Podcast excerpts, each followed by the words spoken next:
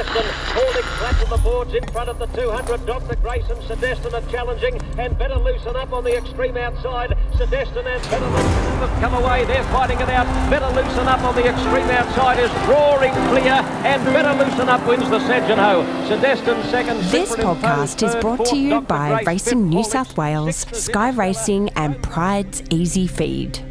Time honoured Carrington Stakes will be 94 years old when the 2024 edition is run at Randwick on January 27. The race is named after Charles Carrington, who in the late 19th century served five years as the 16th Governor of New South Wales. The inaugural winner of the Carrington in 1930 was Pavilion, ridden by the legendary Maurice McCarten, who in later years would become one of Australia's most successful trainers. Easily the most notable Carrington winner is the freakish Bernborough, who won the six furlong sprint in 1945, only one week after winning the Villiers at a mile. His amazing versatility was again on display the following year when he won the Doomben 10,000 and the Doomben Cup seven days apart. One wonderful old sprinter to make the race his own in the 1980s was At Sea, who won three Carringtons for Theo Green.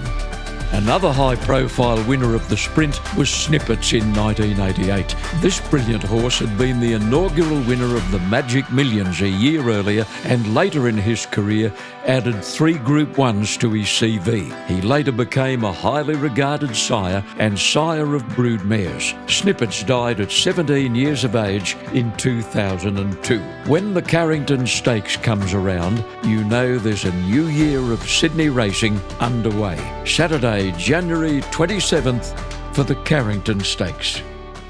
Right off the top, let's head off any possibility of mistaken identity by emphasising the fact that this week's podcast guest is the talented Wyong horse trainer Damien Lane and not the high profile Melbourne jockey whose name is almost identical. Trainer Damien Lane spells his Christian name with an E, jockey Damien Lane with an A. In just 16 years as a professional trainer and with rarely more than 30 horses in work, Damien is nudging 300 wins. We sometimes hear of trainers who are prepared to travel to find the right races. Damien Lane has turned that into an art form. As recently as December the 17th, he took three horses on the six hour road trip to Coonamble. Two of them won with Clayton Gallagher in the saddle. Damien has the best of two worlds on the Central Coast.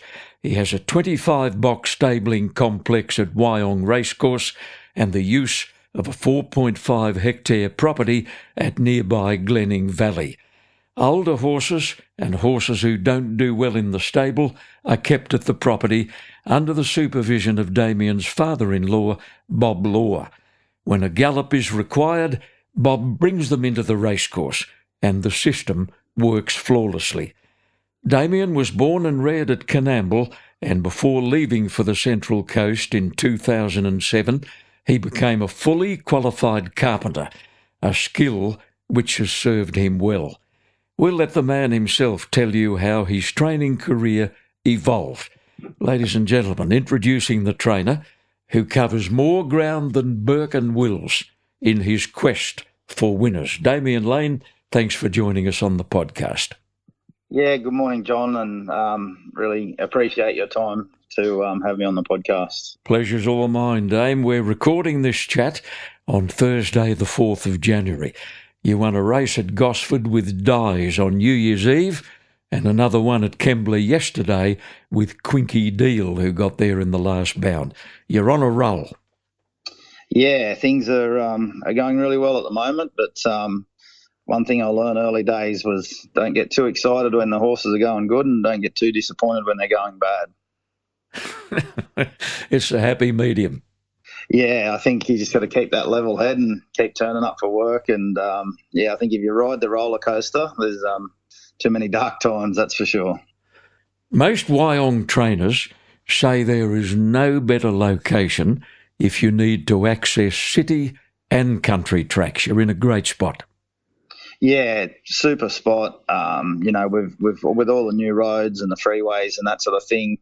I mean, if you draw a, a map sort of four hours from Wyong, there's a there's a lot of racetracks that you can go to, and um, it's yeah, it's a really good spot. Obviously, the facilities are great, and the other thing that's really good at Wyong, I think, is um, all the trainers get on really well, and we always help each other out. And most of us have our own trucks, and um, you know, we sort of take it in turns who's taking the horses, and um, it's a really good sort of family atmosphere in there. You can carry up to eight horses in your Isuzu truck, and you've also got a Land Cruiser and a three horse angle loader if it's a light day. Yeah, so we're sort of pretty well set up, you know, and obviously there's some days where you might be, you know, you might be taking a few up to Newcastle and you might have a, a runner or two in town on the same day. So you've um, you've got all the bases covered, and it's um, it's a yeah really really good setup that we've got at the moment. You tell me you've got a set formula when you're taking horses away, uh, dependent uh, on the duration of the trip. Yeah, look, I, I, I tend to. There's probably an unwritten rule with me that if it's sort of more than four hours, um, it's an overnight trip, and um, four hours is sort of the, the, the maximum we do in a in a day. It just sort of takes a little bit too much out of the horses. I feel if you do much more than that in a day. So um, yeah, look, it seems to have worked good for us over the years. Gone are the days of crunching your way through five or six gears in those early model trucks. It's like driving a car these days. Yeah, look, they're you know they they are. There's not much difference really. I've got a, a really nice Land Cruiser that's obviously lovely to drive, and the truck's very very similar. They um yeah, that it's definitely doesn't take it out of you like them old trucks used to. Mm. Things have changed so much in the racing game, Damien. Many modern day trainers send representatives to the away meetings. You're very much in the mould of the old time trainers. You like to be there. I do, I do. Look, I know it's it's hard, and um, I can see why a lot of trainers don't do it. But um, look, I just feel that um, you know I like to be at the races, especially if you've got owners turning up and um, you know, I feel that you know they go to the races and see their horse. They want to see the trainer and talk to them. So um, obviously we can't do it all the time, but I, I, try to get to as many race meetings as I can. Which sometimes it might be three or four days a week, but um, that's just what I feel is part of my job. Your father-in-law, Bobby Law, plays a pivotal role in the running of your operation. Bob looks after things at home, and when one of those farm horses needs a decent gallop he puts them on the truck and brings them into the track. You're spoiled. Yeah, he's been he's been great for us. Um, you know, him and his wife Jen. They um, Jen looks after all the spellers and the and the horses in work out here, and Bob carts them in, and um, it's just uh, takes a little bit of pressure off us. Like you said in the intro, you know, them horses, them older horses that um, you know, get a bit tired of being in the stable life, or you know, sometimes you get them fillies that are a bit finicky in boxes. Um, they like the the um, environment out here at the farm. It's only about ten minutes from the track, so it's not a long trip for them. But mm-hmm. um, there's some also a lot of um, nice day yards that, with some grass in them that we'll bring a horse out after they race and just give them a few days out to get their head down. It's amazing how um, I think you can give horses lots of different things to try and get them mm-hmm. over runs, but nothing gets them over like a couple of days out on some grass. For younger listeners, we should explain that Bob Law was a very good trainer in his own right some years ago.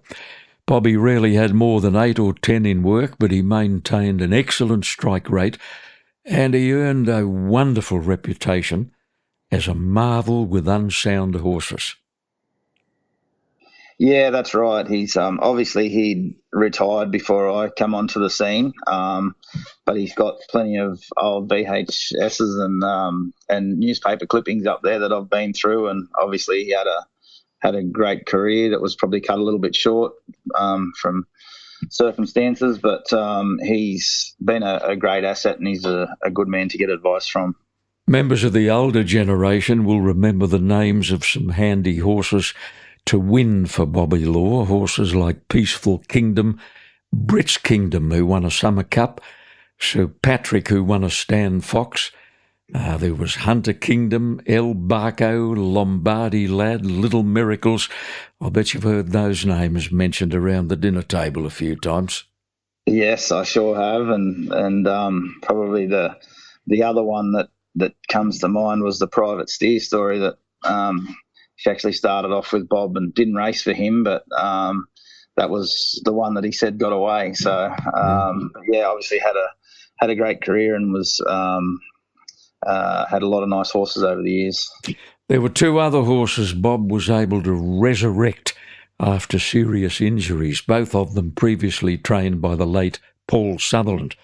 The first one was Sound Horizon, who won an Epsom for Sutherland before succumbing to a suspensory ligament injury. Bob later won a listed Warwick Farm Spring Cup with Sound Horizon, ridden on the day, Damien, by the late Ken Russell. Yeah, Bob talks about that quite regularly, actually, and um, um, yeah, obviously, that you know, it's a good story when you can get horses back from serious injuries like that. He had another one called Kingston or Brixton Town, I beg your pardon, not Kingston Town, who'd, who'd run second in Bozam's Derby for Paul Sutherland before coming up with a tendon problem. Bob got him back to win the same race, the Warwick Farm Spring Cup, Shane Dye in the saddle, and he also won the Group 3 Kingston Town Stakes with Kenny Russell. Bob did a great job with those two old crocs. I imagine he'd be a great sounding board for a young trainer like yourself. Definitely, definitely. Um, you know, as I said, uh, you've got any issues, um, he's the first to put his hand up and come into the track and go over them with you and um, offer his advice. And um, he's been a big help over the years, that's for sure. Well, Bob and Jenny's daughter, Kate, is not only your wife, but she's your best mate and your almost indispensable track work rider. You tell me she can ride anything up to 10 or 12 horses in a morning at Wyong. Yes, that's right. She's um, she's also, um, you know, uh, does a lot with the staff and the, just the out and out running of the business. So um, she's a definitely a valuable asset. That's for sure. When you first began training at Wyong, Kate was working for Alan Denham just across the way there. Now, it wasn't long before you not only won her affections, but you pinched her from the Denham stable. I hope Alan copped that sweet, did he? Um, I think so. I think he got over it in the end anyway. yes, I'm sure he would. Well, riding work most mornings with Kate is your very talented apprentice Anna Roper, who resumed recently after serious injury, August in fact, and as we record this chat, she's in ninth place on the New South Wales Premiership ladder with well over 40 winners. Horses just love this girl. Yeah, yeah, you're right. Um, she just she's got a knack. She's got a gift. Um, but she's also very dedicated um, and she's a very hard worker. She's um, she's there bright and early every morning, and, and she's the same. You know, she'll ride a dozen a morning, and and um, as soon as she's finished, she'll start wandering around to the other trainers and and um, ride a few outside horses as well. So, um, but look, she's she's definitely got her head screwed on, and she's got a very bright future. That's for sure. Well, she's still claiming two kilos on the provincial circuit and three kilos in town. That's handy. It sure is, yeah. And we've we've kind of um, put the brakes on a little bit in town, and we're just trying to um, use as much of that provincial claim as we can before we we allow her to go back to town. We just sort of found that um, we are getting offers, and you know, I think she probably could have been riding in Sydney every Saturday if if we wanted, and but she would have, you know, she wouldn't have got to utilise that three kilo provincial claim that she had. So um, we've just come back and concentrating on the provincials, and then um, hopefully we can um, start going to town at the start of next season. Let's turn back the clock, Damien. Your affinity with the Central West obviously stemmed from the fact that you were born and reared in the famous township of Coonamble. Your late dad, Frank Hodgson, was a jockey who won two Western Districts Apprentices Premierships in his day. You lost Dad much too soon in 2011. Yeah, yeah. I think at the time he was only 54, and um, I'd only I, I, hadn't been over on the coast long, and um, he was um, I love racing. Obviously, um, he was a an out and out horseman.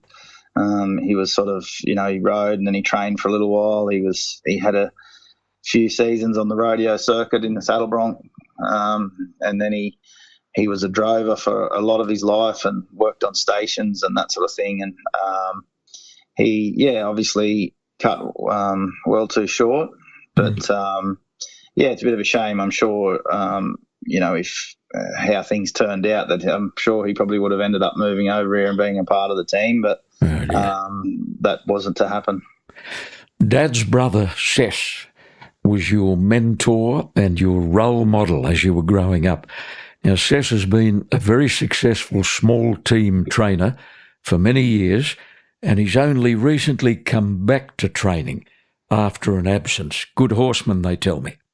Yeah, great horseman. Yeah, I was I was lucky enough, John, where I grew up. Um, in our family home was literally uh, straight across the road, just about from um, Cec's stables. So um, I think, man, most of my cousins um, all at some stage spent some time with Cec, and um, I uh, I just loved it. We sort of had ponies, and um, it was just a yeah something that from a young age uh, I just love racing, and I can actually remember going to to Warren to a Golden Fleece meeting. Oh, I was only a kid, and you actually went out and called.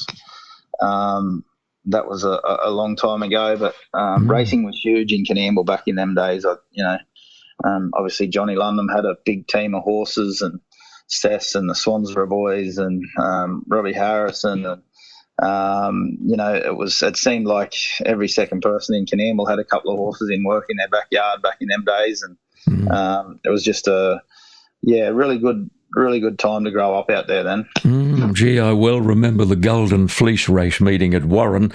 There was a fellow called Bob Ellis on the Warren Jockey Club committee at the time who had a dream, Damien, and that was to see a mile and a half race run on that beautiful big race course way out west. He dreamed of seeing them jump out of the gates at the furlong pole in the straight and then going one complete circuit. So what did we do? We invented a mile and a half race and we gave it an appropriate name when you consider that Warren is in the heart of the merino country. We got a unique trophy. It was a gold-plated merino ram. And uh, gee, it was a fabulous day, as you'd recall. Oh, it was. I can, as I said, I can remember. You know, I think would have been early nineties. I was only a only a boy, and I can still remember them. They were huge crowds, and um, back then, obviously it happens a lot more now, but back then it wasn't very often that you'd get the, you know, the Sydney trainers and jockeys and, and that sort of to, to go out to that area. Um, but they were going for that race, and it was, um, yeah, it was a, it was a huge thrill to go to them races. By way of explanation, we should say you took your stepfather's surname at an early age. Yeah, that's right. So, um, mum and dad split up when I was quite young, and um, both remarried. And um, and uh, yeah, I took Cole, my stepdad's last name, mm. and um, since mum, mum and Cole had four other kids, and um, and dad remarried, and him and his partner had a couple of kids as well. So we've got a big family, and mm. yeah, we all we all still keep in touch quite regularly, which is good. Wonderful. Mum and Cole still live in Coonamble, and I imagine they'll be tickle pink whenever you take horses there. You probably stay with them, do you? I do, yeah, and, and hence the reason, you know, um, that that six hour drive out there is probably a little bit further than we normally go, but it's um, it's obviously uh, um, good to get home and see all the family, and uh, yeah, so that's one of the main reasons we head to Coonamble whenever they're on. Your mum Narelle did you a big favour when she insisted you gain a trade, something you could fall back on if necessary in the years ahead. And what did you do? You became an apprentice carpenter. Yeah, I can't say I was thrilled about it at the time. I, I, I had my heart set on um, just working in the stables. As I said, it was just something that I'd, I'd always wanted to do. I didn't really want to do anything else, but um, I am really glad that she made me do it. And um, I, yeah, I'd done I'd done a an apprenticeship there in Coonamble, and um, we actually worked in a glass and aluminium shop and done some building and all that sort of thing. And I had to go to Dubbo to TAFE. I think it was three days every three weeks, and um, and I sort of done that for a few years after my apprenticeship as well, and um, and and has sort of had the horses before and after work. But then um, just yeah, I think the time come that um, I probably I'd outgrown Coonamble, I guess, to a degree, and I wanted to go and see what else was out there. And um, lucky enough that I had some family on the central coast, and um, that's where we decided to go. I didn't think I'd probably still be here. Mm. 16 years later, whatever it is, but um, yeah. that's worked out good. Just before we go to your move to Wyong, just go back a little to Uncle Cec, who encouraged you to get a trainer's license of your own at a pretty early age. You actually had a few runners before leaving Coonamble. Any winners? No, no, I didn't actually. I, I had a um, a few runners. Um, I, had a, a my mum's brother, um, Andrew White, who um, he um, he's been a, a, good role model for me over the years, and he had a trainer's license, and he just had a couple of horses in work, and um, and where we had the glass shop, an aluminium shop that we were running, that's where he lived, and he had his horses there. So we um, I was kind of helping him out, and we um, we had a few winners, and um, and then yeah, I decided to get my own license, and it wasn't too long after that um, was when I made the move, and then I didn't um, I didn't train for the first few years that I was over here, but mm. I'd always I'd, I'd, still had the license, which was handy. Mm. Well, you've said many times that the main reason you selected Wyong as your new home base was the simple fact that your stepfather's brother Philip happened to live there and he had a spare bed. Yeah, actually, actually, my father's brother Philip. Philip's oh, actually another. Philip's another one of the Hodgson clan. Yeah, mm-hmm. um, he he also trained as well in Coonamble when I was younger, and I I learned um, I learned a bit off Uncle Phil as well. And yeah, um, I'm really sort of close to um, Phil's kids. Um, he had three kids, Michael, Sean, and Nikki. And mm. um, at that stage, they were living over here on the coast and they had a spare room. And obviously, they were um, doing some work in at the track at Wyong as well. So it just um, seemed like the right fit. And Philip's been a long time member of the team. I think he's still with you. Yeah, so he um, he obviously trained um, for a while um, himself here at Wyong as well, and only ever had a couple of horses and, and done a really good job with them. And um, and then once he gave it away, um, yeah, he's been very handy for myself. Um, uh, he's got a truck license, so he can drive the truck to the races, or comes in of a morning and helps out where needed. And um, so my cousin Nikki, his daughter, she's just um, just got her trainer's license now as well. So he um, he does a bit for her as well. So it's all worked out. Well, rather than rush into the uncertain business of training in your own right, you decided to gain further experience by working for other trainers. You work for two, in fact.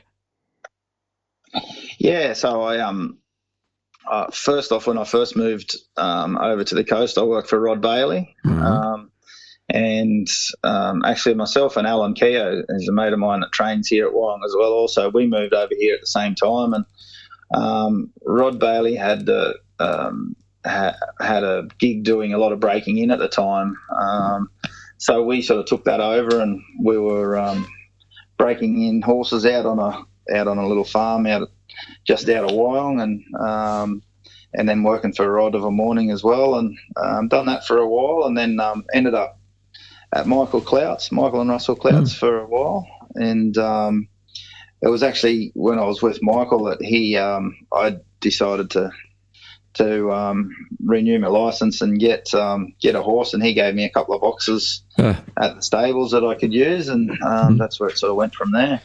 Well, finances were in a fragile state at that time, so you jumped at the opportunity to take a full time job as a member of the maintenance team at the Wyong Racecourse, and this is where that carpentry background was regenerated.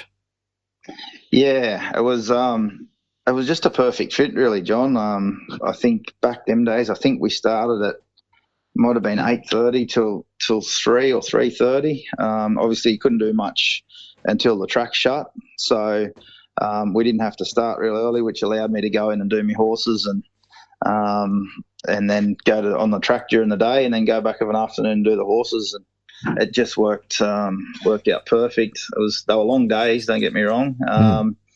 But yeah, I had at the time. Um, Chris Allen was a um, was the track curator at Wyong, and and um, he was a, a, good mate and um, yeah, he really helped me out. You know, if I needed a day off to go to the races, we'd sort of work it out. I'd just sort of plan ahead where I thought I was going to be going, and mm. um, yeah, it was really good up until sort of the time where we, you know, we just started getting more horses, and the the you know, I felt that I wasn't doing justice um, working on the track. I didn't have the, enough time to do it, so um, yeah, we had to give that up. But it was it was a really good time and um, I really enjoyed my time working on that. And that was three years in total. Yeah, yeah. It was um, obviously, um, as I said, we'd sort of built the stable up from. I think when I started on the track, I might have had two horses in work, and I think by the time um, by the time we finished, I'd just taken over a twenty horse barn, and mm. uh, just yeah, time was um, it wasn't enough time in the day to do it. Unfortunately, you were at the crossroads. Yeah, and and look, to be honest, I I don't think I ever thought back then that um, training was going to be a business. I just always thought I'd have a few horses and mm. and have a job through the day. Um, but uh, as things progressed, and um, yeah, it was it was just something that had to be done. Damien, I'll get you to sit back and relax for a moment. We're going to clear a commitment on the podcast, and we'll come back to you after this. Many Australian trainers have tried their horses on Pride's Racing Cube and have given the product a tick of approval. These small but powerful extruded cubes provide the ultimate muscle fuel to help horses finish their races off while promoting gut health. Racing Cube set recipe formulation means the same premium quality proteins and essential amino acids are used in every batch produced. Racing Cube's profile and digestibility allows you to feed approximately 2 to 3 kilos less per day than similar raw grain rations. It's salt free to help reduce irritation if you've got a horse prone to stomach ulcers. Pride's Racing Cube is available in the popular 25 kilo bag, in bulk bags, or straight into the silo if you prefer, giving you quality equine nutrition at an economical price. Talk to your local rep about Racing Cube, another winner from the Pride's Easy Feed stable. Trainers of thoroughbreds, standardbreds, and performance horses are giving it the thumbs up all around the nation. My special guest is Wyong trainer Damien Lane. It was around 2010 when you formed an association with the Victorian brothers, Jack and Eddie Hirsch, who often leased horses to interested parties in any state. They let you have a horse called Benny Blue Eyes, who was a maiden after 10 Victorian starts. You ran second at his first two runs, and then he led all the way to win a Gosford maiden with Kathy O'Hara in the saddle. You were off and running. Yeah, yeah, it was. Um, it's funny how things work out, John. That Benny Blue Eyes actually came to Wyong um, to another trainer here at the time, um, who had a bit of an association with with the Hirsch team, and mm-hmm. he got off the float and he didn't look real pretty, I can tell you. And um, and uh, the other trainers actually said to me, he said, "Oh, he said I don't want this horse." He said, "I've got him on lease." He said, "If you he said, if you pay the five hundred dollar float bill and the hundred dollars for the shoes that I just put on him, he said you can lease him. And mm. um, I didn't have a horse at the time, so I had to try and scrounge up six hundred dollars. And mm. um, anyway, we took him, and yeah, obviously. Um, he wasn't an overly big horse, but oh, geez, he was. To this day, he's probably one of the quietest horses I've ever had. And, gentleman, mm. yeah, just a true gentleman, and and um, yeah, you know, back in the days, I was I remember going to the races. I didn't have a float, and I'd have to, you know, try and bludge a float to take him to the races. And a, a mate of mine at this at the time had an old two horse straight float that was yeah. didn't look real pretty either, and I'd borrow it and rock up at these race meetings with him. But yeah, um, yeah look, obviously that day at Gosford's, um, a day you never forget. I don't think. Um, to this day, it's probably still my favourite win. Oh, absolutely. Well, you won a total of seven with old Benny Blue Eyes. He ran 12 placings. He was a beauty. Now, Jack and Eddie Hirsch continued to send you horses, one of which was your all time favourite, Pirate Ben. You had him from scratch. He had 53 starts, 10 wins, four placings, $311,000. You won a Taree Cup with him, you won a Wellington Cup, and you won three races in the city. You loved him. Yeah, still do, still do. We've still got him. Um, mm. uh, we've got a paddock full of retired horses, to be honest. But um, look, he was just he was so he was a half brother to Benny Blue Eyes, as fate would have it, and um, he was very similar to Benny in the fact that he just had a great nature. He was a he was a little, uh, only a little horse, but he chestnut with a white face, and mm. he um, funny he turned up and and um, they'd give him a jump out down in Melbourne and said, "Oh, you know, I didn't think he was any good." And um, I, I trialled him at Gosford and I actually thought the same. he hadn't showed me a lot um, in his work or at the trials, and I was going to to Port Macquarie one day, and um, I had a couple other horses in. I thought, oh, I'll take him up there and give him a, his first start. And he got back and done a few things wrong, but geez, he just went really good. And I thought, oh, geez, there's a win in this horse yet. Mm-hmm. And, um, and ended up taking him to Armidale, and I think he won a maiden up there by five or six. And yeah, he just um, just a real honest horse. And um, he he done a tendon at one stage, and we gave him the time out and brought him back. And mm. um, yeah, no, it was probably his Taree Cup win was his best. I think he um, he beat a really good field that day and, and beat them easy. And unfortunately, he done a tendon in his next start and mm. um, obviously had to have time out. And look, he did come back and he after his tendon, he, he still won a few more races. He won a Wellington Cup and that after it, but mm. I don't know that he was the same um, as he was before. I think that Taree Cup was he was at his peak. Mm. Jess Taylor rode him in the Wellington Cup. Who was on board in the Taree Cup? Travis Wolfgram rode him in the Taree Cup. He was Travis was a, um, doing a bit of track work for us at the time, and um, we had a good bit of success with with Travis. And um, the time when um, when Jess won on him at Wellington was uh, that was when all the jockeys were in there with the um, uh, the virus. So he was in all the jockeys were in their certain areas. They could only hmm. ride in um, zones, certain, the certain zones. Yeah, mm. and um, and yeah, Jess rode him out there that day, and that was obviously a good thrill as well. Obviously, um, you know, Wellington Boot Day, um, Wellington Cup Day is a big, one of the bigger meetings out in that area, and obviously, I can remember going to their meetings as a kid. So mm. um, to be able to go out there and win a win a Wellington Cup was really good. You have a reputation for being able to rejuvenate these old geldings by keeping them down on the farm.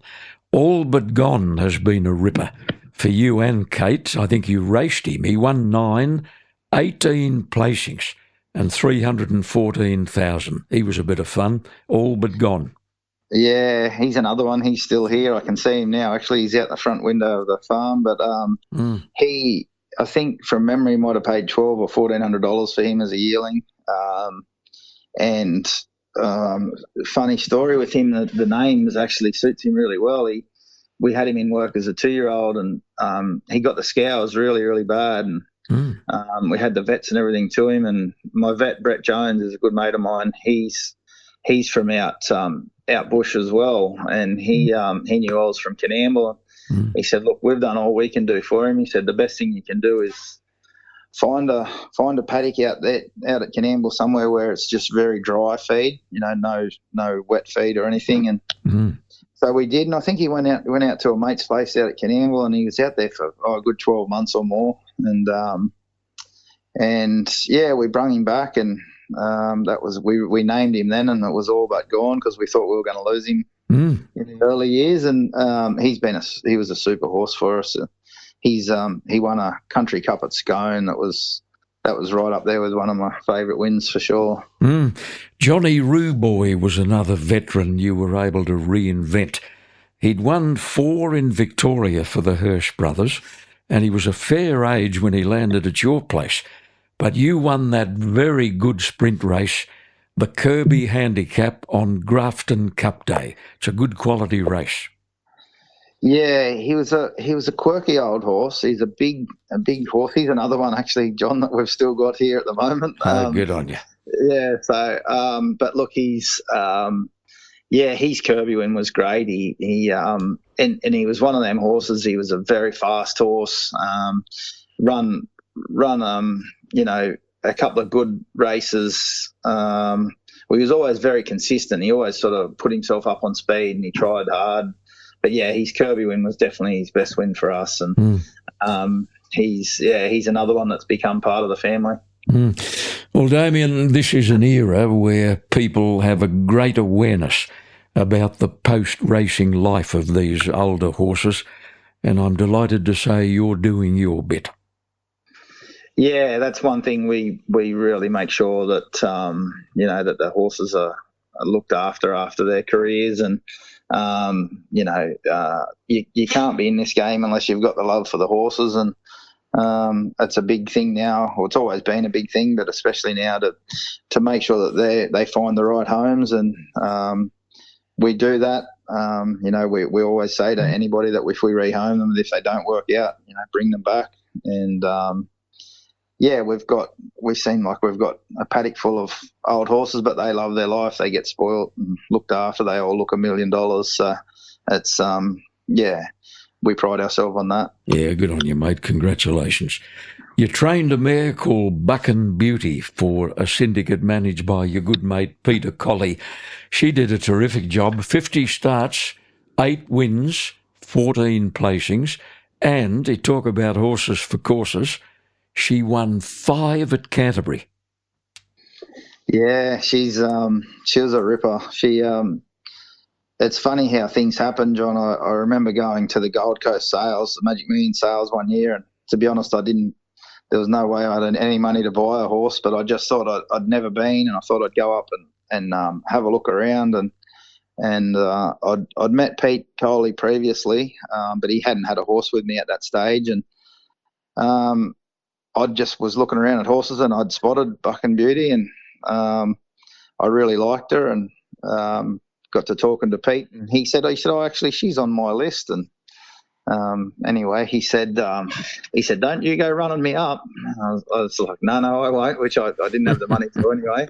yeah. But um, yeah, funny how things happen. Later that night, I'd, I'd, I'd, seen that she sold, and later that night, I was out at tea and mm. got a, a phone call from a number that I didn't know, and um, answered it, and it was Pete, and he said, "I've I've bought that horse. I'm going to give it to you to train." Oh, and um, so we put a couple of mates from Coonamble and um, Lee Mulholland and a few of the guys out there mm. in her, and along with Pete, and yeah, obviously since then.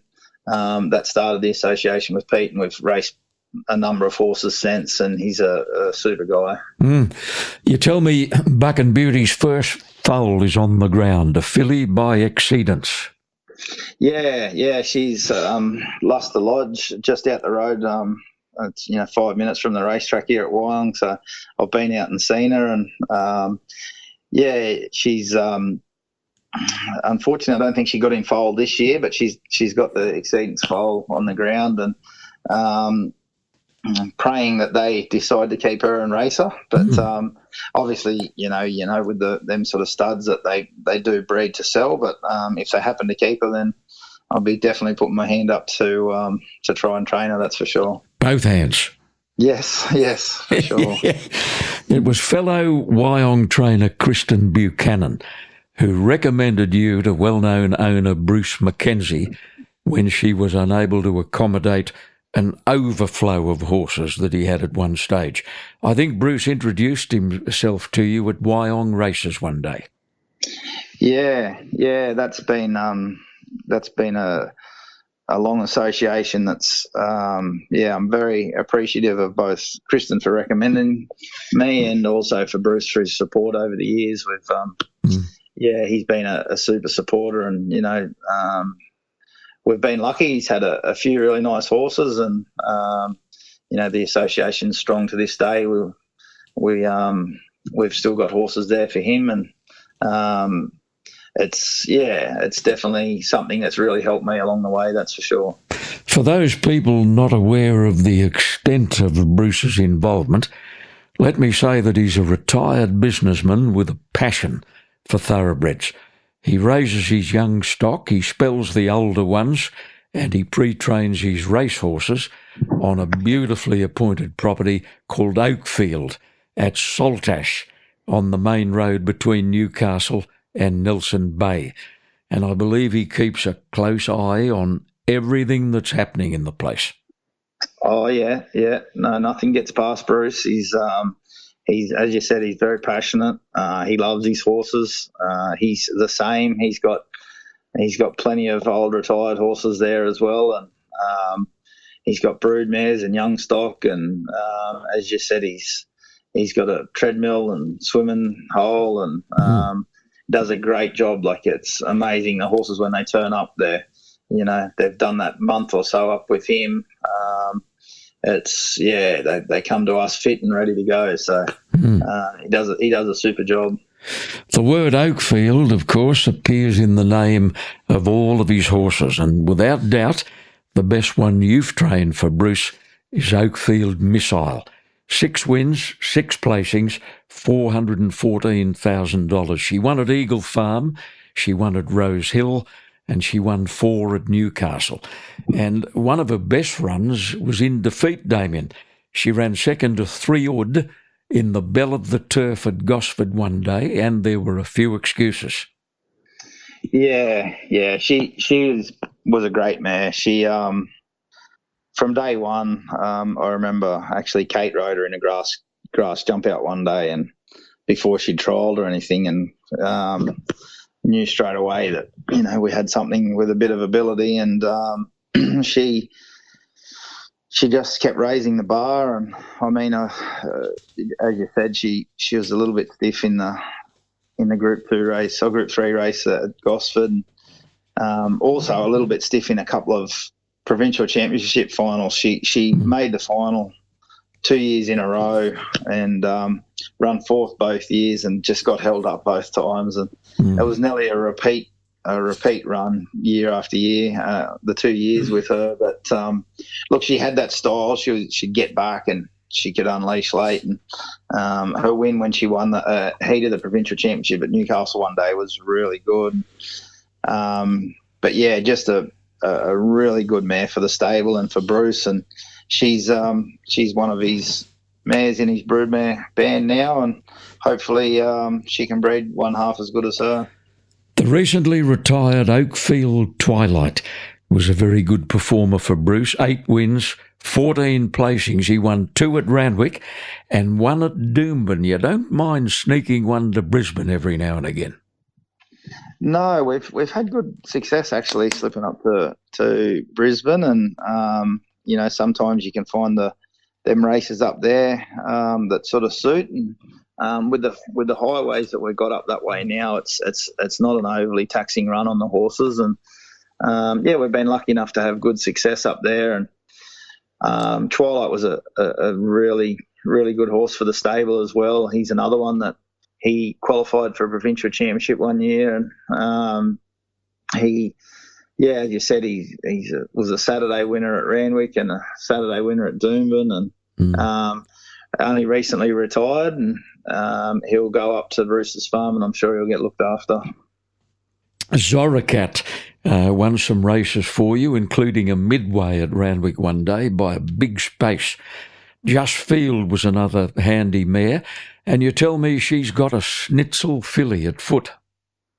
Yes, that's right. Um, and she she was a she was a mare that um, definitely had some issues. Um, she come to us second hand, and um, they tell me that she'd had a, a, broken jaw as a as a younger horse, and she was very very head shy. Um, she was quite um, quite hard work every day to to you know put the bridle and that sort of thing on. She was just very sort of touchy after she'd obviously had that bad experience as a younger horse, but mm. she was a beautiful mare, big strong mare, and um, probably didn't see the best of her because of the few little issues that she had, but. Um, she's obviously going to make a. She's a really well bred filly, and she's going to make a lovely broodmare. I feel, and mm. And Zorro Cat, yeah, she um, she was stakes place. She she ran a place in the listed race at Scone over the carnival, and um, and as you said, a midway winner. And she was uh, she raced sort of um, on for a, a, couple of years, and a, a, really good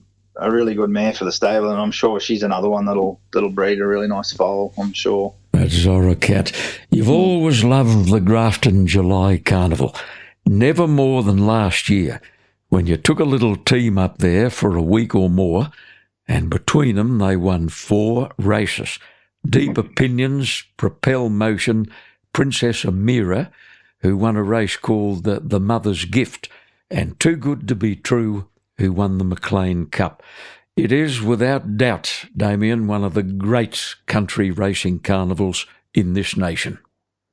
Yeah, yeah. There's nothing quite like the carnival at Grafton. It's, um, I think it's, you know, obviously we get really busy in this game, but the fact that you know so many travelling trainers go there, and it's not only obviously the the races, but it's you know the, they have a Calcutta the night before every race meeting, and um, it's just the whole atmosphere up there. It's um, yeah, we, we, had really good luck a, a few years ago, and um, way back when I think Johnny Ruboy won a Kirby and Mr. McBat won a South Cup, and we actually got trainer of the carnival up there that year. And then obviously last year mm. we've been going back ever since, and that and um, but last year obviously had a really good year and got trainer of the carnival again. So mm. it's it's definitely something that you know, we start planning a fair bit out to what horses we've got to take to Grafton, and mm. um, we'll obviously keep doing it. Mike Beattie's a, a great man up there and always looks after us, and um, yeah, just a good time of the year.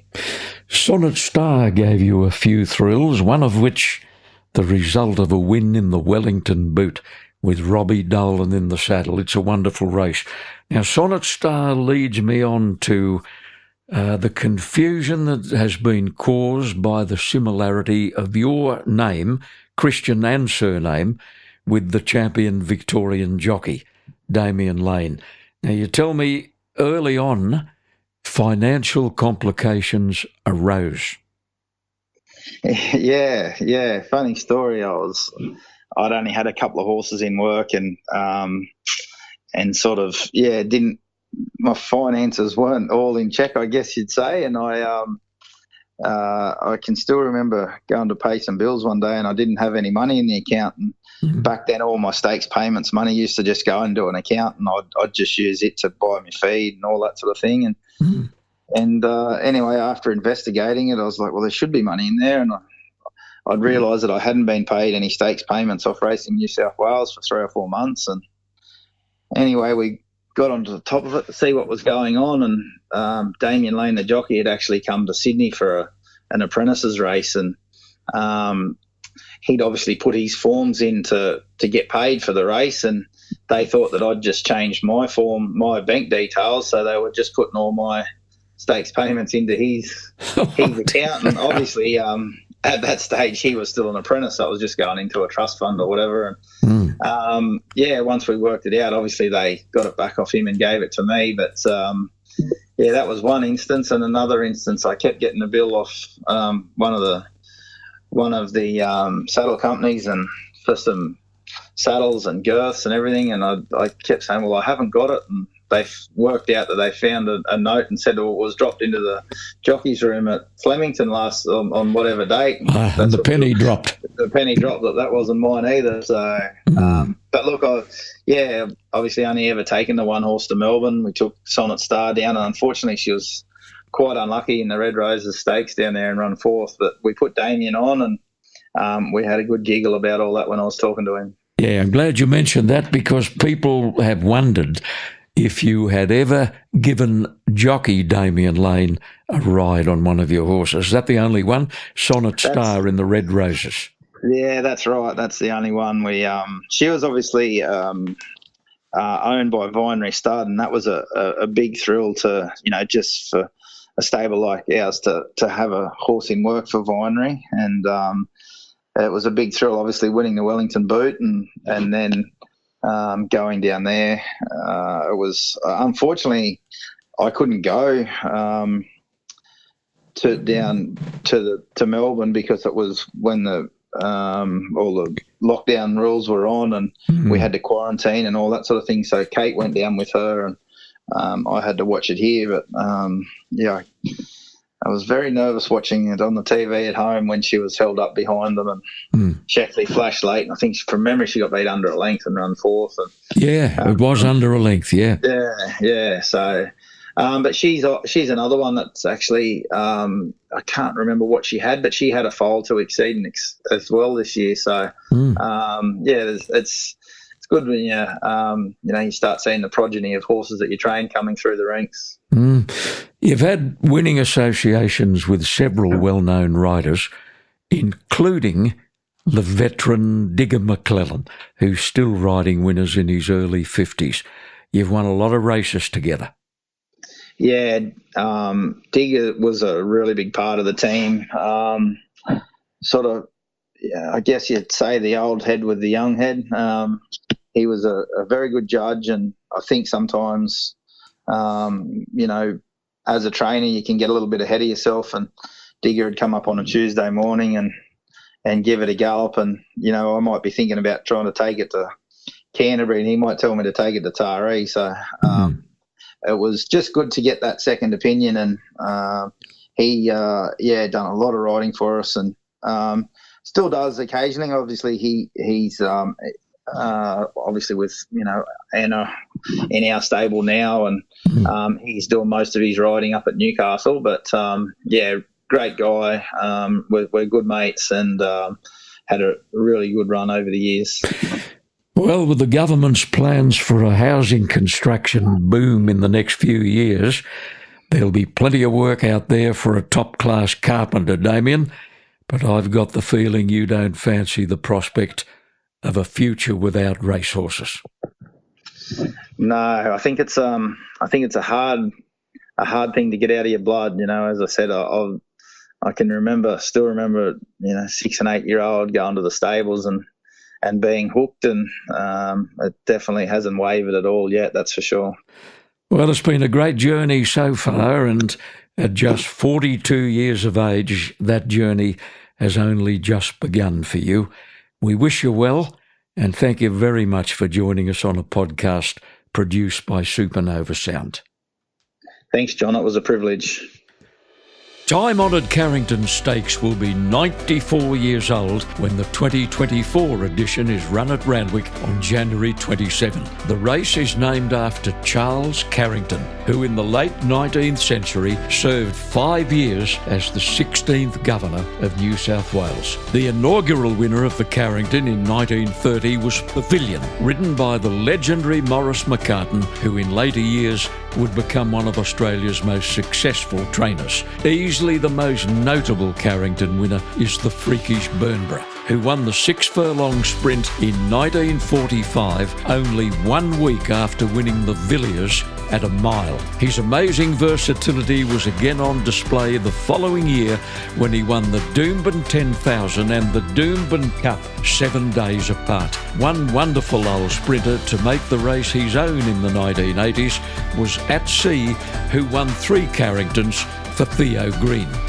Another high profile winner of the sprint was Snippets in 1988. This brilliant horse had been the inaugural winner of the Magic Millions a year earlier and later in his career added three Group 1s to his CV. He later became a highly regarded sire and sire of brood mares. Snippets died at 17 years of age in 2002. When the Carrington Stakes comes around, you know there's a new year of Sydney racing underway. Saturday, January 27th for the Carrington Stakes.